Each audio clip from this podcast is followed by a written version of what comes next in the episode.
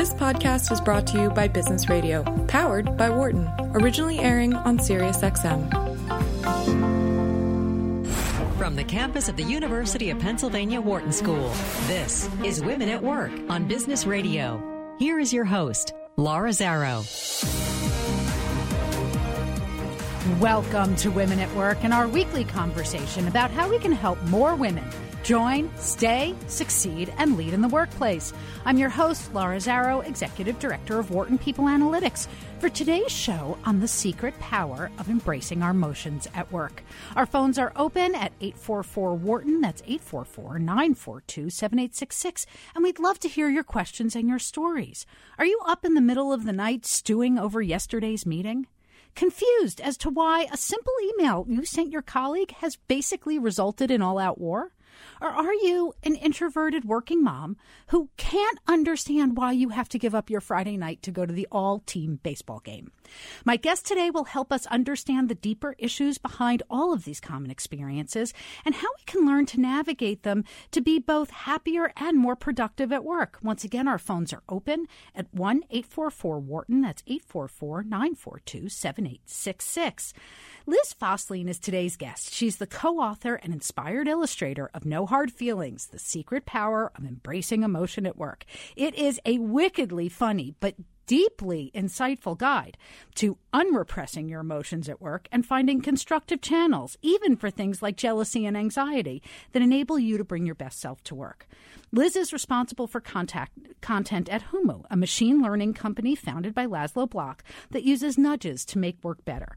Prior to joining Humu, Liz designed and led workshops for executives at Google, Facebook, and Nike on how to create inclusive cultures. Her writing and data visualization projects have appeared in CNN, The Economist, The Financial Times, and NPR. Plus, she's created a series of illustrations so witty and illuminating, I can't stop sending them to all of my friends. So, with that, I'd like to say, Liz, welcome to Women at Work. Hi, thanks so much for having me. We're really delighted to have you today. Um, one of the things that's so interesting, there's a lot that's interesting to me about this book that I want to share, but I want to start with getting past this fundamental stigma around being emotional at work, particularly for women. I think a lot of us have been trained to see it as a weakness and something to avoid. Um, I think we're looking at it differently if we listen to what you say. Yeah, so it is. I think it's traditionally been very stigmatized to have emotion in the workplace. And I certainly, earlier in my career, operated under this idea that to be professional is not to feel, it's to be only rational. And yet, if you look through the academic and scientific literature, it is biologically impossible not to feel feelings. Right, so we wouldn't idea, be alive. Exactly. You cannot check your feelings at any door. We've evolved to have emotion. So, is it that we've got to deal with emotion, or could it actually be, rather than a weakness, a form of power to understand and work with them? Definitely. It is important to figure out which emotions are noise and which are useful, but if you can do that and figure out this is a strong data point, it's absolutely a superpower to be able to listen to your feelings. So, that particular idea that it's a data point. So, I think that means we should be looking at our emotions as information, not just a problem. Exactly. And so in the book, we really advise people always see this as another data point as opposed to, you know, it's not that you feel something, immediately act on it. It's hold it up to the light, examine what it's telling you, and then see how that figures into everything else that you know. So, in a way, the not to give them a negative bent, but emotions are a symptom, they're not the disease. Exactly, yes. Okay. So, how do we start to learn to, how to understand them? Because I think a yeah. lot of us just, I mean, I even had it today. You know, I think I'm in my deep professional groove, and then all of a sudden it's like an emotion sneaks up on me like a mouse crawls out of a, a hole sometimes. yes, exactly. Um, the best place to start is really just to start listing everything you're feeling. And I think that's when you can practice something called emotional granularity, and that's the ability to get really specific about what you're feeling. So, not I'm feeling bad, but I'm feeling frustrated, I'm feeling skeptical, I'm feeling anxious. And so, step one is always just kind of sit there internally, check through all your feelings, and then that's when you can actually start to figure out, well, where might this be coming from? And is one just a symptom of like traffic, and traffic was horrible, so I'm upset, which doesn't right. have anything to do with my coworker? Or is it that I'm just unmotivated at work, or I don't feel there's upward mobility in my job? Um, those are, you know, stronger signals. So, number one, just kind of listen to what your feelings are telling you. Don't act, just observe. Okay. So I want to talk about kind of getting smarter about our emotions for a minute. And a term that um, we hear a lot called emotional intelligence. Is that at the heart of what you're talking about, or are there three different aspects of what you're talking about that you noted in the back of the book? Yeah, so it all speaks to emotional intelligence, um, but we look at three steps. And the first is acknowledging, and again, that's just internal reflection, admitting that you have feelings, seeing what they are, and then it is understanding. So that's really looking at what is the need driving each emotion. If you're anxious, why are you anxious? Is it because you're worried about a deadline? And then the very last step is expression, and that's mm. really where a lot of emotional intelligence comes in, and that can be for many people the trickiest, which is you have this feeling, you know what's behind it. Now, how do you actually go into the workplace and communicate that effectively? And it's funny because as you say that, it makes perfect sense. But trying to sort that out, it's a skill that you develop. This doesn't happen overnight. Oh, absolutely. I, before I started doing all this research, I think I was not quite as emotionally intelligent as I would have liked to have been. So um, I think the book will help, but then also just practicing and, and listing your feelings, starting to identify the needs behind them, and then kind of having the bravery to, in some circumstances, have a difficult conversation, speak about your emotions without getting emotional, and see where that takes you. You know, I think bravery is actually a really important part of this because I, what you know, there's this stigma about being emotional at work. Why? I think we're afraid of our emotions, and it takes a certain amount of courage to face them. Yeah, I mean, I think it goes back like centuries when this idea was that rationality is on one end of the spectrum and emotions are on the other end. And that's actually false. Um, many of your emotions are completely rational. Uh, if you are on the Sahara and a lion is running towards you and you're afraid, that's very rational. Yeah, I'd call that an appropriate response. exactly. Um, but I think it's been really ingrained in us that this dichotomy exists. And then I think it also goes back to, you know, the modern sort of knowledge worker that was for a long time, the last 50 years, the domain of men. And so masculinity is very wrapped up in this idea that you're not emotional, or at least you only display certain emotions. Mm-hmm. Anger is okay, but not anxiety or fear or vulnerability. And so I think we're still existing in that idea where you come in and you should be sort of the prototypical buttoned up businessman. Because there was a beautiful quote in the book um, referring to the idea that it's a workplace that was created and and I don't say this disparagingly. This is just the truth. It was a workplace created by men so that men could thrive within that environment. And their and so their strengths and tendencies and social norms are different than women's. And and it creates a different dynamic than when you have a, a more diverse workplace. Yeah, absolutely. I mean, you know, men are socialized to boys will be boys, to be rough and aggressive, um, and then women, on the other hand, are socialized like sugar and spice and everything nice. And so that does create, yeah. I mean, I think we still people still bandy these about, and so that definitely creates different expectations once we turn into adults and step into the workplace about how we should be behaving. And so when we think about emotions in the workplace can we carve them up and think about them as there's our own emotions and then how we understand other people's emotions? Yeah, um, a, I mean, a big part of emotional intelligence is having empathy and kind of being able to put yourself in someone else's shoes and think through what their emotions might be. But one of the things we caution very strongly against in the book is not to make assumptions about other people's emotions. Mm um, I think so much misunderstanding comes about when we have a really strong reaction based on an assumption about the other person that we never bother to fact check.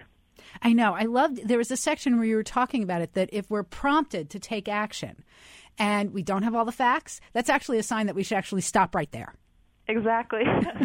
There's this classic advice that says never go to bed angry.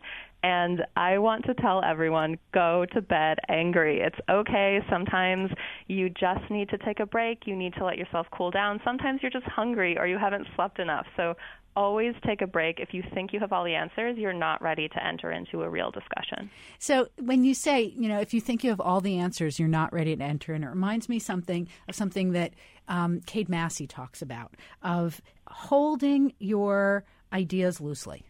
Can you talk a little bit about what that means and how that relates to it? Yeah, so I'll actually give a personal story that I think illustrates this really nicely.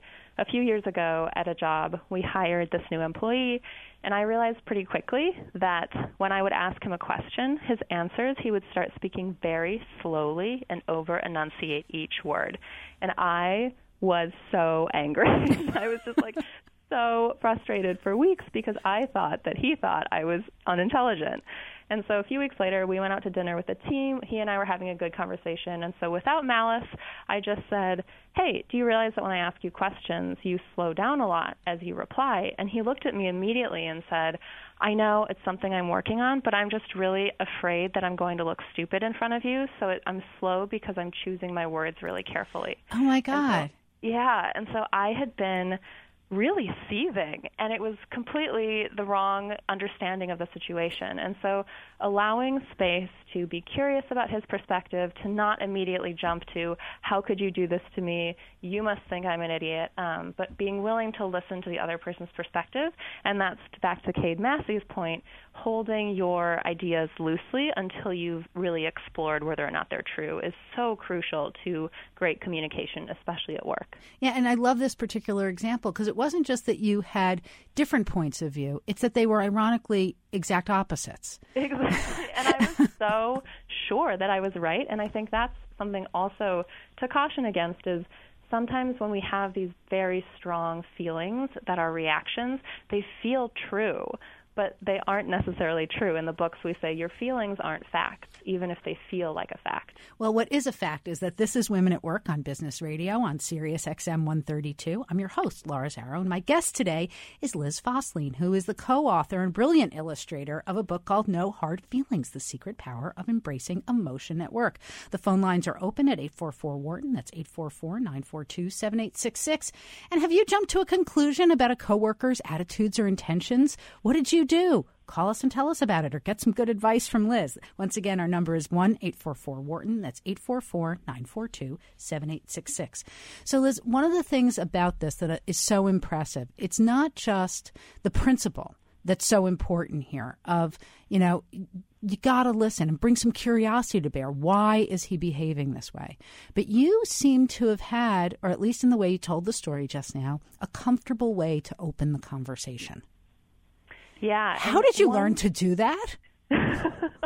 a lot of a lot of mistakes along the way uh, were made, but um, a lot of research too. So a lot of research went into this book. We interviewed about 50 Fortune 500 executives, and then also looked at the academic literature. And to come back to your question, I think sort of parsing through all of that, one of the simplest pieces of advice I can give to approaching a conversation with curiosity, and again, trying not to create a victim and a perpetrator is to simply say, when you do X, I feel Y. So in that case, I might have said, when you answer slowly, it makes me feel um, unsure of myself. And, and that's all I'm saying is expressing how I'm feeling, and it still leaves space open for the other person to say, oh, actually, your assumption was incorrect. Here's my perspective. Or at the very least, just flags for them that they're doing something that maybe doesn't make you feel so great, so then they can correct their behavior. Is that what's called iMessaging? you can't do it over iMessaging, but I think it's no, no, no. I don't mean iMessage I digitally. I'll, I'll share a story with you. I had um, I was a coach for Girls on the Run, and they mm. provide these wonderful guidebooks to teach the girls ways of navigating conflict. And they had a session that they called iMessaging, which I think was just that idea. So rather than saying huh. you're bad, it says Liz, when you do X, I feel Y. So exactly I'm messaging how how I feel, and that so it's like about my craziness, not yours. Yeah, I hadn't heard of that, but I will use that from now on. That's great. and I'm sure if Girls on the Run, anybody's out there listening and you know the source of it, please share. But it was amazing to see that it, the power that it gave even 10 and 11 year old girls to start to talk to each other about how they were affecting each other's feelings. Yeah, I love that. I mean, another great thing about that is is so often I think when you present something, people start to pick out, pick apart your reasoning, and then the argument or the discussion, ideally it's a discussion, starts to devolve. But if you simply say, This happened, and here's how I feel about it, there's not really much someone can do to pick that apart. It's simply how you feel. I also think when people do that, when they're picking stuff apart and jumping in, it's almost like they're listening to figure out when they can jump in and fight back mm-hmm. instead of listening to hear. Yes, exactly. It's one of my biggest conversational pet peeves when people do that. so when when that happens, um, is there a way? A, let's talk about ourselves and let's talk about how we deal with other people when they do that. How do we learn to be better listeners?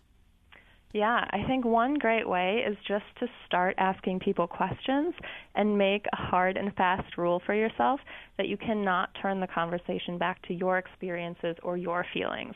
So, really trying to get curious, ask follow up questions about the other person. There's also research that shows that we are actually better able to process and manage our own emotions when we listen to other people process and manage theirs. So, by listening, you're also going to be learning and improving your own skill set. Um, and then in a group setting, I think one thing that's so crucial is if you see someone else getting interrupted in a meeting or over lunch, it's a really wonderful thing to turn to that person and say, the person who was interrupted, and say, hey, I noticed you were trying to say something. Do you want to finish your thought? And it's also a gentle way of flagging it's not okay to interrupt. Um, and I think the person that did the interrupting will notice and and hopefully change their behavior in the future. And that has power, I think, in two different situations. One is when you have somebody who's just doing that kind of aggressive interrupting and talking and drowning somebody out, but also in the gender politics of the conference room. Um, it's amplification. Yes, exactly, which I love. Um, this is a strategy used by staffers under the Obama administration, uh, and they noticed that men were taking credit for their ideas or women weren't being called on enough. And so when one woman would state an idea, the next woman would say, Thank you, and address that person by name and say, That's a great idea, to really enforce this came from a woman, this is who it came from, there's no questioning behind that. and when you're the one who needs to calm down, it's funny, as you're describing this, it's something that my teenager taught me, mostly because she would start to talk and I would want to give her advice and mm. make sure I'm like teaching her right from wrong. And at a certain, and I know my job is to listen, but I so wanted to try and help her fix it. And she's like, Mom, I just need to get this out. And then I took a deep breath because I realized the thing I needed to do was hold still. And then as I held still, it got easier to hold still. Mm. And she seemed to relax because I think she felt like I was really paying attention. Yeah, yeah. I think too often we cut people off because we think we have the answer and then we might not have full information. So our advice isn't actually the best advice. Um, I actually have a friend who is, I would say, extremely emotionally intelligent. And I came to him once and I was frustrated about a work problem. And before I could speak, he said to me, he's like, Stop. I want to know something. Do you want me to be A, your ally? Do you want me to B, challenge you? Or do you want me to C, just listen and tell you it's going to be okay. that was so lovely. Yeah, that is um, a testimony I, to his emotional yeah. intelligence. Yeah. And also a reminder that sometimes both for us when we're trying to figure out how do we cope with the feeling, um, for us to think about are we looking for a solution or do we mm. need a place to explore it and find language for it? Exactly. And that's actually another thing to bring up, too. We mentioned this in the book. Um, when you're upset, it feels really good to run to the person that's going to be your ally. And so for many people, this is your best friend, your partner. For me, it's my mom. Anything I say, she'll be like, Of course, sweetie, you're right, of course. But it's crucial to also go to your challenge network. And these are the people that aren't going to take everything you say as given and might actually say, hey, have you looked at it from this perspective? Have you thought that this is the other, what the other person might have been thinking? Um, so if you only go to the support system, you actually sabotage your ability to learn and grow from a situation. So one of the things that you wrote about in the book, which uh, you, and, you, and I have to say, the book takes these complex um, stirring issues and makes them really understandable and you can really relate to them. And one of them is a whole section on psychological safety and trust. How much, how do we create that two way street of trust? So if we need to go vent and, but we need to hear the truth, how can we approach somebody so they know we're really ready to hear it?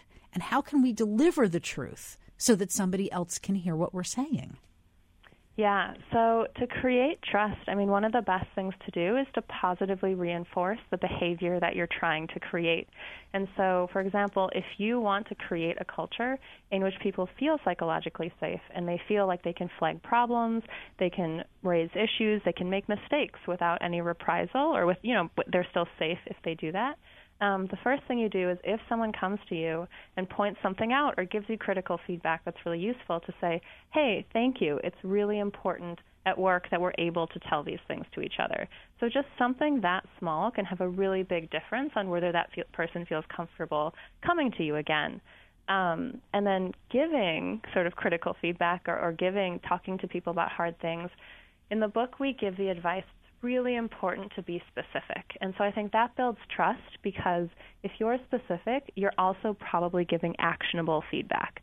So if I say, your email missed the mark or your comments weren't that great, you're going to leave that with no idea how to improve, and you might just sit there and sort of puzzle over this, which turns into rumination, and suddenly you are very anxious and insecure, as opposed to if I say, hey, that email you sent, sentence two, redundant and needs to be deleted you're going to walk away from that, delete sentence two, and feel good about yourself and feel like you learned something and improved. So, number one, be specific when giving critical feedback. That's huge because I think it also protects us from a tendency that many people have, which is I am work, work is me. And so if my mm-hmm. work sucks, I suck. And it's and it becomes this this um, negative spiral. And so by saying here's the thing that needs to improve, um, and this is how you do it and can i support you on that bridge? Can i support you on the other side? Um, you're keeping somebody in a place where it's about the specific thing. You're making it and you're making it easy to improve in a way that they want to. Exactly. And that the making it about bridging the gap that's something uh, i actually learned from cade massey at wharton which is really emphasizing you are giving this person critical feedback because you believe that they can get to a better place and you want to help them get there. Um, so crucial in making someone see you as a mentor as opposed to someone who's just like needlessly attacking or bringing them. I have down. to tell you, I actually work for Cade, so he does that with me, and it's oh, enormously helpful. By the way, we have a call. He-sun is calling from San Francisco. He-sun, thanks so much for listening to Women at Work and calling in. What's on your mind today? Um, thank you. So uh, I was listening to earlier in the program, and we talked a little bit about better listening. And I have a, a coworker who is really great in a lot of ways, but is very long-winded. And I find that this person often loses their audience, including me, because of how long it takes for them to express their opinion. So I would love some advice or tips around how to work better with this person, and any any advice that you have. So, Liz, what do you think? Yeah, um, I think a lot of it depends on how close you are. And thanks for the question for calling. Um, a lot of it depends on how close you are with the person. So if you feel like it's something you can discuss, you again might give them some friendly feedback of, hey, you know, I think that you, it would be more effective for you if you sort of thought through everything you wanted to say and then came to people with the most salient points and then stopped and, and sort of sought feedback on what you've said already. Um, another great thing that teams can do, so in that case, the onus is sort of on He-sun to have this conversation, but a great thing that managers can do at the outset of a project or once a team starts getting together is to have everyone fill out a how to work with me guide. And so in that, you can say, it's really important to me. Like I like really short conversations, or I like I don't want to read through a long email, and so just condense things, short agendas. That's the most effective way to work with me. And so if someone sees that, it might put a little seed in their brain that um, they might want to be a little more pithy. Those are two great pieces of advice. He-sun, is that helpful? Yeah, for sure. And I think also um, the, the reminder to share the feedback because you had mentioned it right before that it, the, the, feedback comes from caring and from wanting to make the person better. Um, and yeah i think that that helps to take some of the potential awkwardness of giving direct maybe constructive or critical feedback especially to a peer Absolutely. Well, He-sun, thanks so much for calling in. And our phones are still open. If you want to join in the fun, we're at 844 Wharton. That's 844 942 7866. So, Liz, I have a related question for you before we take a break. Um, one of the things that I've had colleagues do with me, not many, but when they do, it's awesome. Um, I find it very helpful, is to say, you know, here's a thing that I've noticed that you do. Can I help you figure out how to do it better? Is that a thing that you'd recommend that we do? Is it going to um, take too much of us our time, or is it a way to be generous and also provide the criticism and make it part of that bridge of improving? I really love that. Um, I think also, you know, Adam Grant at Wharton, he has he's very big on sort of givers and takers mm-hmm. and being generous with your time and generous with helping someone else. And again, the way that you phrased it goes back to the earlier points I think we both made about really positioning it as bridging the gap and saying, "I'm here for you. I'm your friend." Um, let's work on this together. The also working on it together, I love. That's so constructive and collaborative. Um, my friend or my old boss, he had this saying where he said, A friend will tell you you have spinach in your teeth, and a non friend will just let you walk around the rest of the day with spinach in your teeth because they don't want to go through that small, uncomfortable moment. And so, again, as much as possible, saying, like, I'm here. I want the best for you. Let's do this together. Right. I and I that. and I think your very closest friends will hold up the mirror and help you get the spinach out. Yeah, exactly. That's true friendship. yes, but uh, you know, part of what this goes into, and I hope we'll get uh, we can talk about this in the next half hour, is also how these relationships form, so that you can um, have this kind of relationship? And what are the little and big things that we can do to knit people closer together? So, before we start diving into the big list of questions that I have for you, talk to me a little bit about your partnership with Mollie, a little bit about who she is, and how you two learned to work together. Yeah, so Mollie and I became friends when I moved to New York and I was living in San Francisco and was had never really been to New York and was afraid of all the abuse I assumed New Yorkers were going to heap on me. So I sent a email to all my friends frantically asking for them to make me friends in New York and Mollie was my first platonic friend date. Um, we're both introverts, we both love taking on side projects, so we had this kind of instant click and then we're writing articles together and eventually got an agent and then this book kind of made sense we were really nervous because we were such good friends and i think we both at the outset of writing this book were worried that taking on a professional project together might ruin our friendship um, and in fact we're actually much closer and so one of the things uh, that I will give. I think this is something that maybe people can also do at home if they're working with a partner or thinking about embarking on a project with someone else is I studied economics, so I love spreadsheets. So we created the spreadsheet that let us explicitly like track and compare our feelings. So we had a list of 10 statements, and those included I feel good about the direction of the book, but also I feel good about my contribution, and I feel good about the other person's contribution. And every other week, we would each fill in how we were feeling on a scale of 0 to 10, 10 being the highest. But then, for example, I would also fill in how I thought Mollie felt and then we would switch and see where the gaps ah. were. And so I remember there was one week when I thought Mollie felt a nine of the direction of the book, and when we switched, she actually felt a four. And so it was really clear, like that's a big difference, that there was something there that I was missing that she was feeling pretty strongly about, and that we needed to talk about it. And I think sort of the bigger lesson in that is just really in a partnership, it's so crucial to flesh out problems before they become these big issues that are so emotional because we've never talked about them because our feelings have just festered for so long. There was a, a, a great illustration that you did in the book that was about your different communication styles. Could you talk a little bit about that and why it was so important to sort those out? Yeah, so uh, at a very basic level, I'm much more visual, and then Mollie is much more verbal, and how that translates into writing is that we co-authored the book, and so uh, we figured out pretty early on that Mollie is much better at just filling a page with text. Like she will find interesting re- work and and write a lot and like pull stuff from everywhere. And then my strength is coming in and being like the little lawnmower that like edits it and is like, what are we really trying to say here? What's like the central thesis of the book and what are the bullet points? Um, and initially, that caused some friction because I don't think we saw it as a really nice partnership. We both wanted to own every step of the process. And so I think Mollie would be really frustrated at me when it took me longer to do things, and I would be frustrated at her when I was like, "You're going too fast. There's too many words." Um, and then we had a conversation about it, and in that, actually realized that it's a pretty great combo. Mm-hmm. Um, So I think again to to tie that back with a bigger lesson for teamwork is really know your strengths and try and optimize for those. Um, you know, I think so often we think we have to be generalists and we have to be good at everything, but the point of having a team is that you have people that bring really different skill sets. And so know what your skills are and then be comfortable letting someone else kind of step to the front when it's their expertise or their domain of expertise. It's also as if you guys were working on this on the macro and micro level because while you're writing a book for all of us about how to navigate this stuff, you guys are figuring it out yourselves. it was such a meta process. Um, yeah. But it also sounds like you mentioned something earlier, which I think Adam talks about as your personal user's manual, that you were finding ways to learn, figure out how each other works.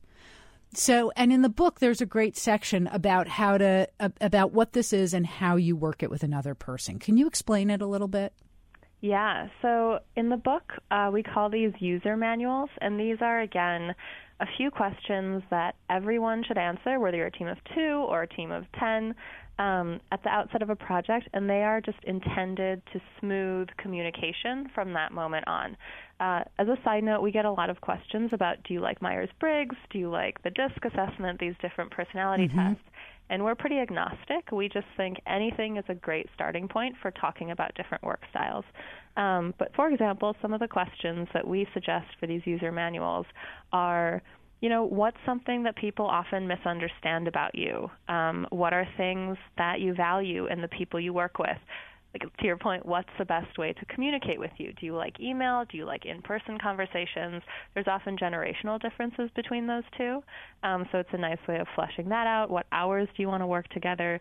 These are all things that so many teams don't talk about, but if we know each other's preferences, then we're better able to work together without accidentally bulldozing over each other's feelings. It's such a good point. And it's funny because we don't think to talk about those kinds of tactical processes together.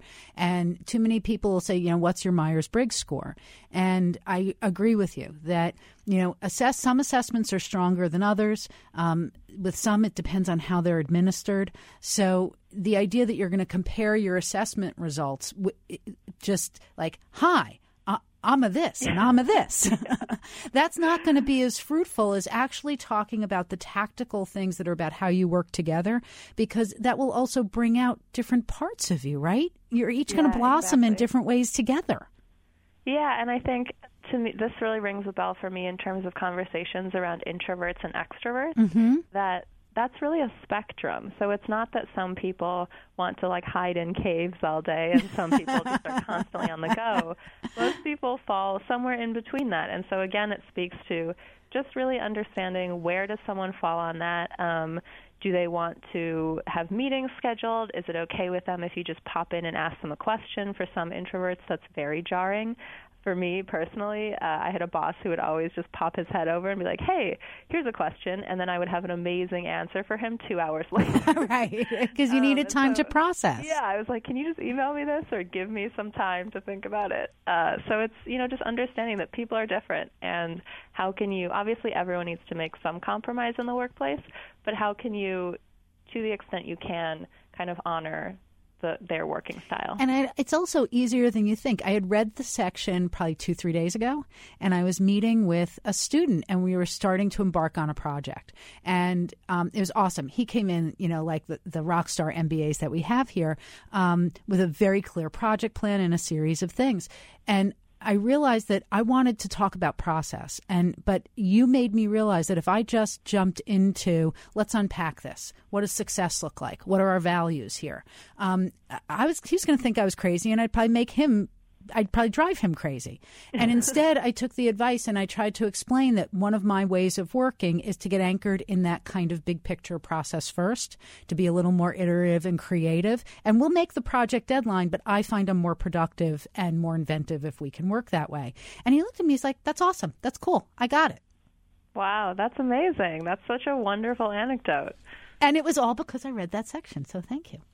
Wow, I'm touched. That's great. We'll see if in 18 months we've made our deadlines.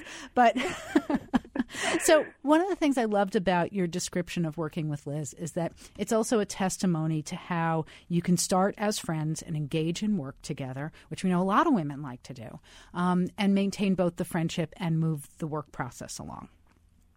Talk yeah, to me. Think, go, oh, ahead. go ahead.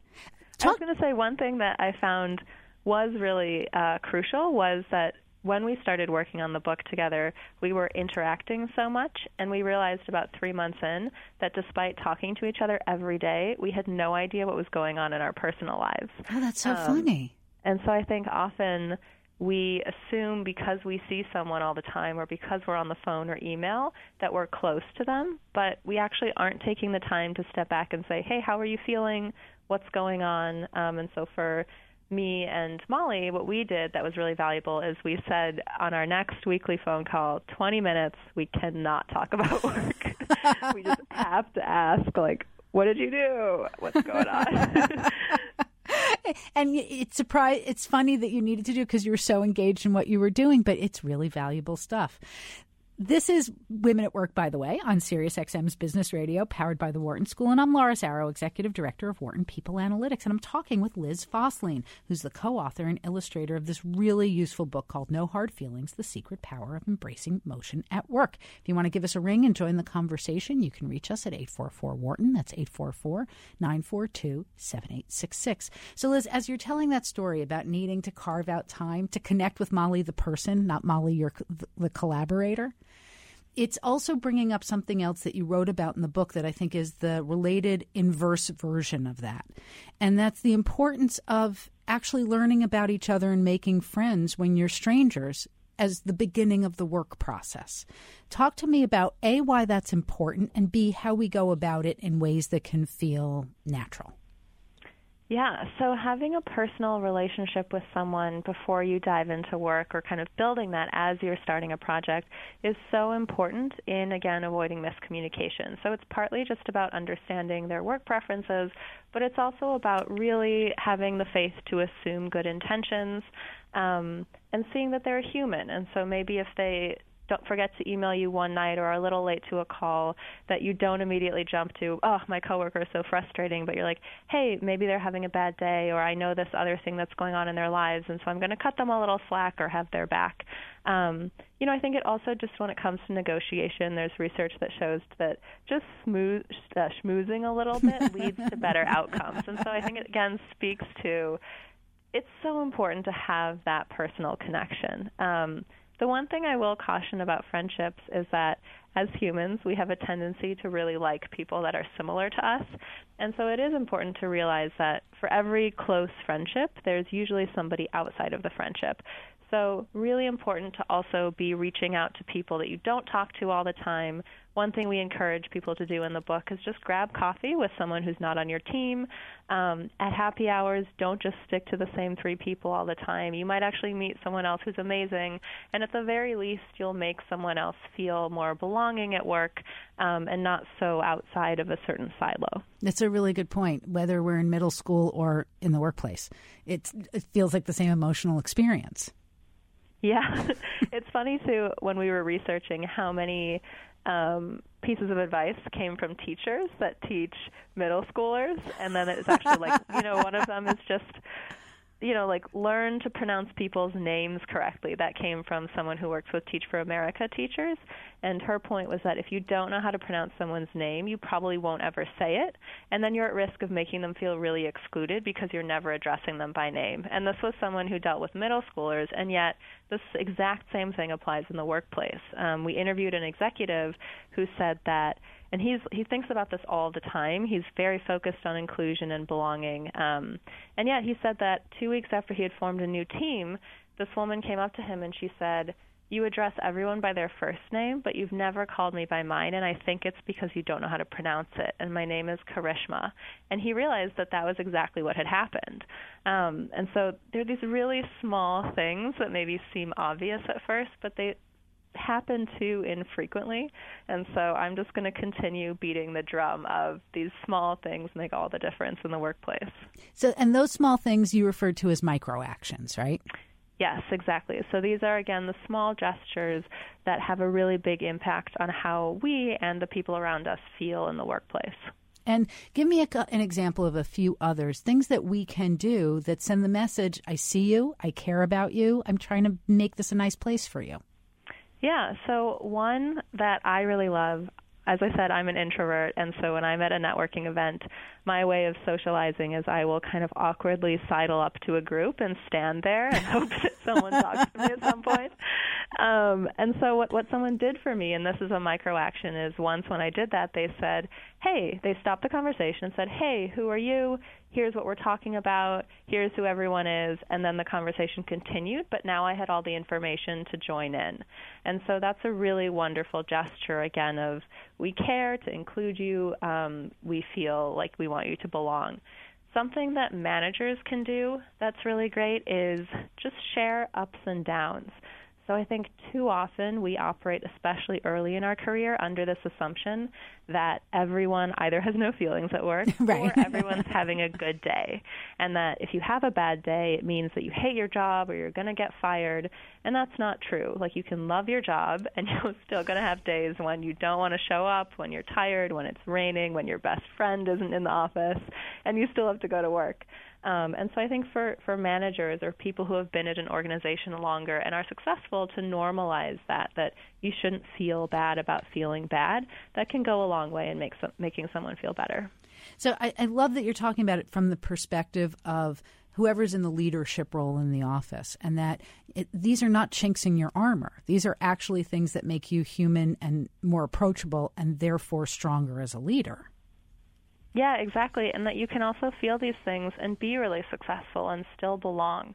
Um, so I think, yeah, just as much as possible. And again, in the book, we do caution there shouldn't be, there's a real big difference between sharing and oversharing in the workplace. But to the extent that you can, normalizing especially in the beginning, like it's normal to feel anxious. Um, it's normal to feel some level of imposter syndrome, and yeah. it's okay. You do belong. Talk to me about sharing and oversharing, and what things fall into those categories and where those boundaries are, because I think people have a really hard time with them. Yeah, so this is extreme. I mean, it's important for everyone, but definitely for leadership. Um, lots of research shows that if we display too much emotion or kind of divulge too much information, we can undermine our ability to be a leader that people respect. And so the way we talk about this in the book is we say practice selective vulnerability, and that is speak to your emotions but always provide a path forward. And so a quick example is if you're at a company and there's recently been a round of lay- a round of layoffs, you come in the next day and you are just like, "Hello everyone happy to be here. What a great day. Let's get working. No one's going to trust you because that's such a strange response. Right, like you're in your own planet and you don't yeah. understand how scared and angry they are. Exactly. Or you're just a sociopath. It's just not a good right. signal. Um, but you also, as a leader, you can't come in the next day and start weeping on the floor and say, you know, I'm so worried about the future because everyone's going to start looking for other jobs immediately. Um, and so the way to strike the right balance is to come in and speak to your emotions without getting emotional. So say, hey, this is a rough time. It's hard on me too. Um, I just want to acknowledge that. And then provide a path forward. And you do that by saying, here's what I'm doing on my end to make sure this never happens again, and here's what I need from you. But I really believe in our ability to get to a better place, and that in a year from now, we'll be in a completely different situation. So you're acknowledging emotion, but then you're also still making people believe in you as a leader. It's funny, you know who I've seen do this exceptionally well are parents. Because I think it's something um, that we have to develop in dealing with our kids. Like if something sad happens in the family, you lose a family member, you know, you say, I'm sad too. We're going to be sad together and we're going to get yeah. through this. And that I think it's, and tell me if I'm wrong, it's that similar idea of how do I be real with you, honor your feelings, but also recognize that you're going to take the cue from me as the leader as to are we, are we safe? Yeah, exa- yeah, that's such a good example. I think it's really about being empathetic without destabilizing the environment critically important. So there's another environment that I want to talk about. Um, you know, we pay a lot of attention to the pipeline. How do we get um, women into, say, STEM fields? And what happens in the classroom? We talk about the end of career and the boardroom, but it's in the conference room where most of us spend most of our time mid career collaborating and working with others in these tight spaces, in tight amounts of time, where we have work that has to get done as a group.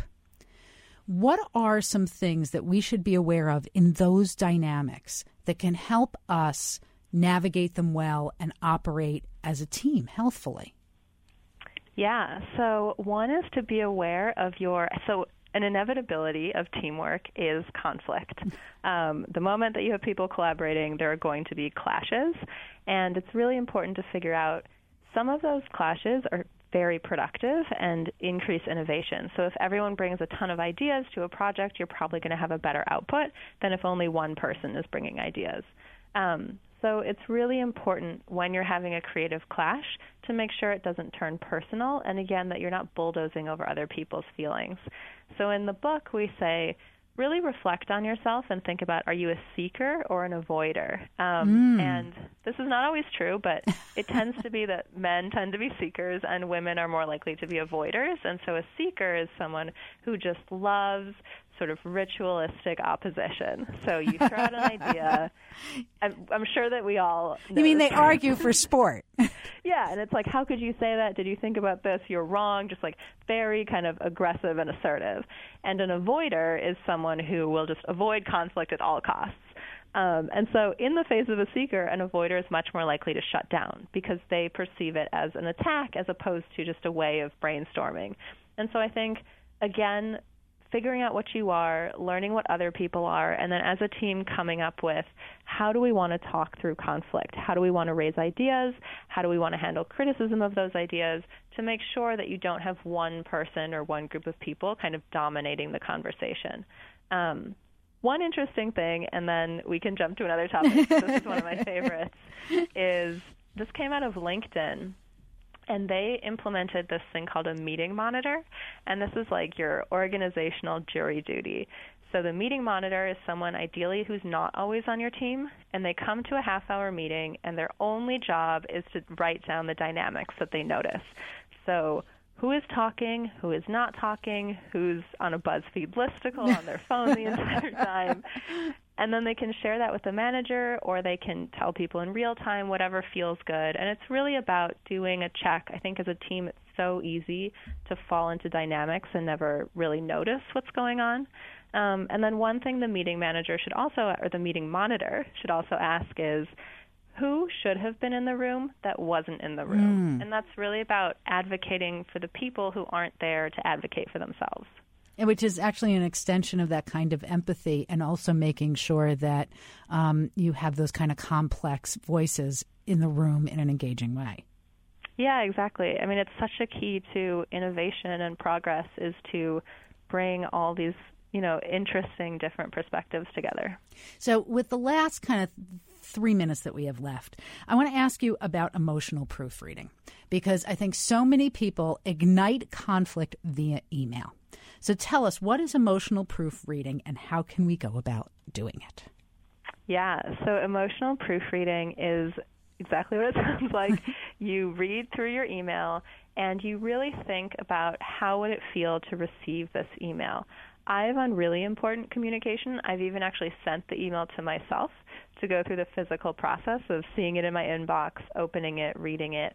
And this actually came out of an interaction I had with Mollie, where she sent me a draft of a chapter, and I was in efficiency mode and just bullet pointed out all these changes I wanted to make, and then sent it back to her immediately. And she called me and said, Hey, this feels really bad because it's just like a list of all the things that were wrong. And you never said like thank you for writing this or what you appreciated.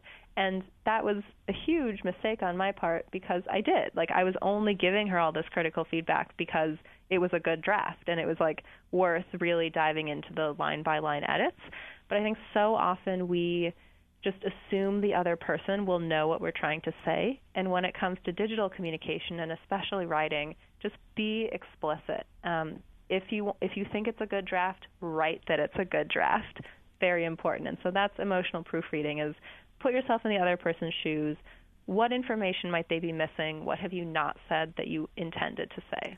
Also, if I read this right, part of what you were also advising, and I'm hoping I'm right because I do this all the time, is that in the same way that you would come into a meeting and say, How are you? How was your weekend? Connect with each other a little bit and then get off to work, realizing that an email's coming in cold to say, Hey, how are you doing? Those aren't just feminine niceties, those are actually ways of helping somebody hear your tone and prepare to listen.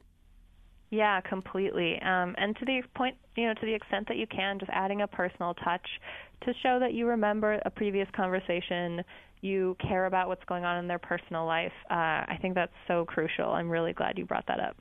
So, I want to know how can we help our listeners find you, find the book, find the various illustrations that you've made because there's so much here to dive into. I feel like we just scratched the surface. Yeah, so the book is No Hard Feelings: The Secret Power of Embracing Emotions at Work, and that is on Amazon, Barnes and Nobles, at your local bookstore. And then I would point people to our website, Liz and Mollie, and Mollie is spelled M O L L I E. And we have a bunch of assessments, so you can take are you an over emoter, under emoter, do you feel belonging at your organization? And there will also be links there to our Instagram where we post new illustrations and um, a bunch of other resources that might be useful for people. Liz, thank you so much for joining the program and for making this book with Mollie. It really is great, and we've loved having you. Thanks so much for having me. This was a great conversation, and I actually learned a lot too. I'm glad you enjoyed it. And thank you all for listening. If you have a question about anything you heard on today's show, you can email us at businessradio at SiriusXM.com. And be sure to follow our show on Twitter at BizRadio132. Once again, a special thank you to my guest, Liz Fosslien. I'd also thank, like to thank my beloved producer, Patty Hall, Michelle Abramov, my sound engineer, Jeffrey Simmons. I'm Laura Zarrow, and you've been listening to Women at Work on Business Business Radio, powered by the Wharton School on Sirius XM 132. For more insight from Business Radio, please visit businessradio.wharton.upenn.edu.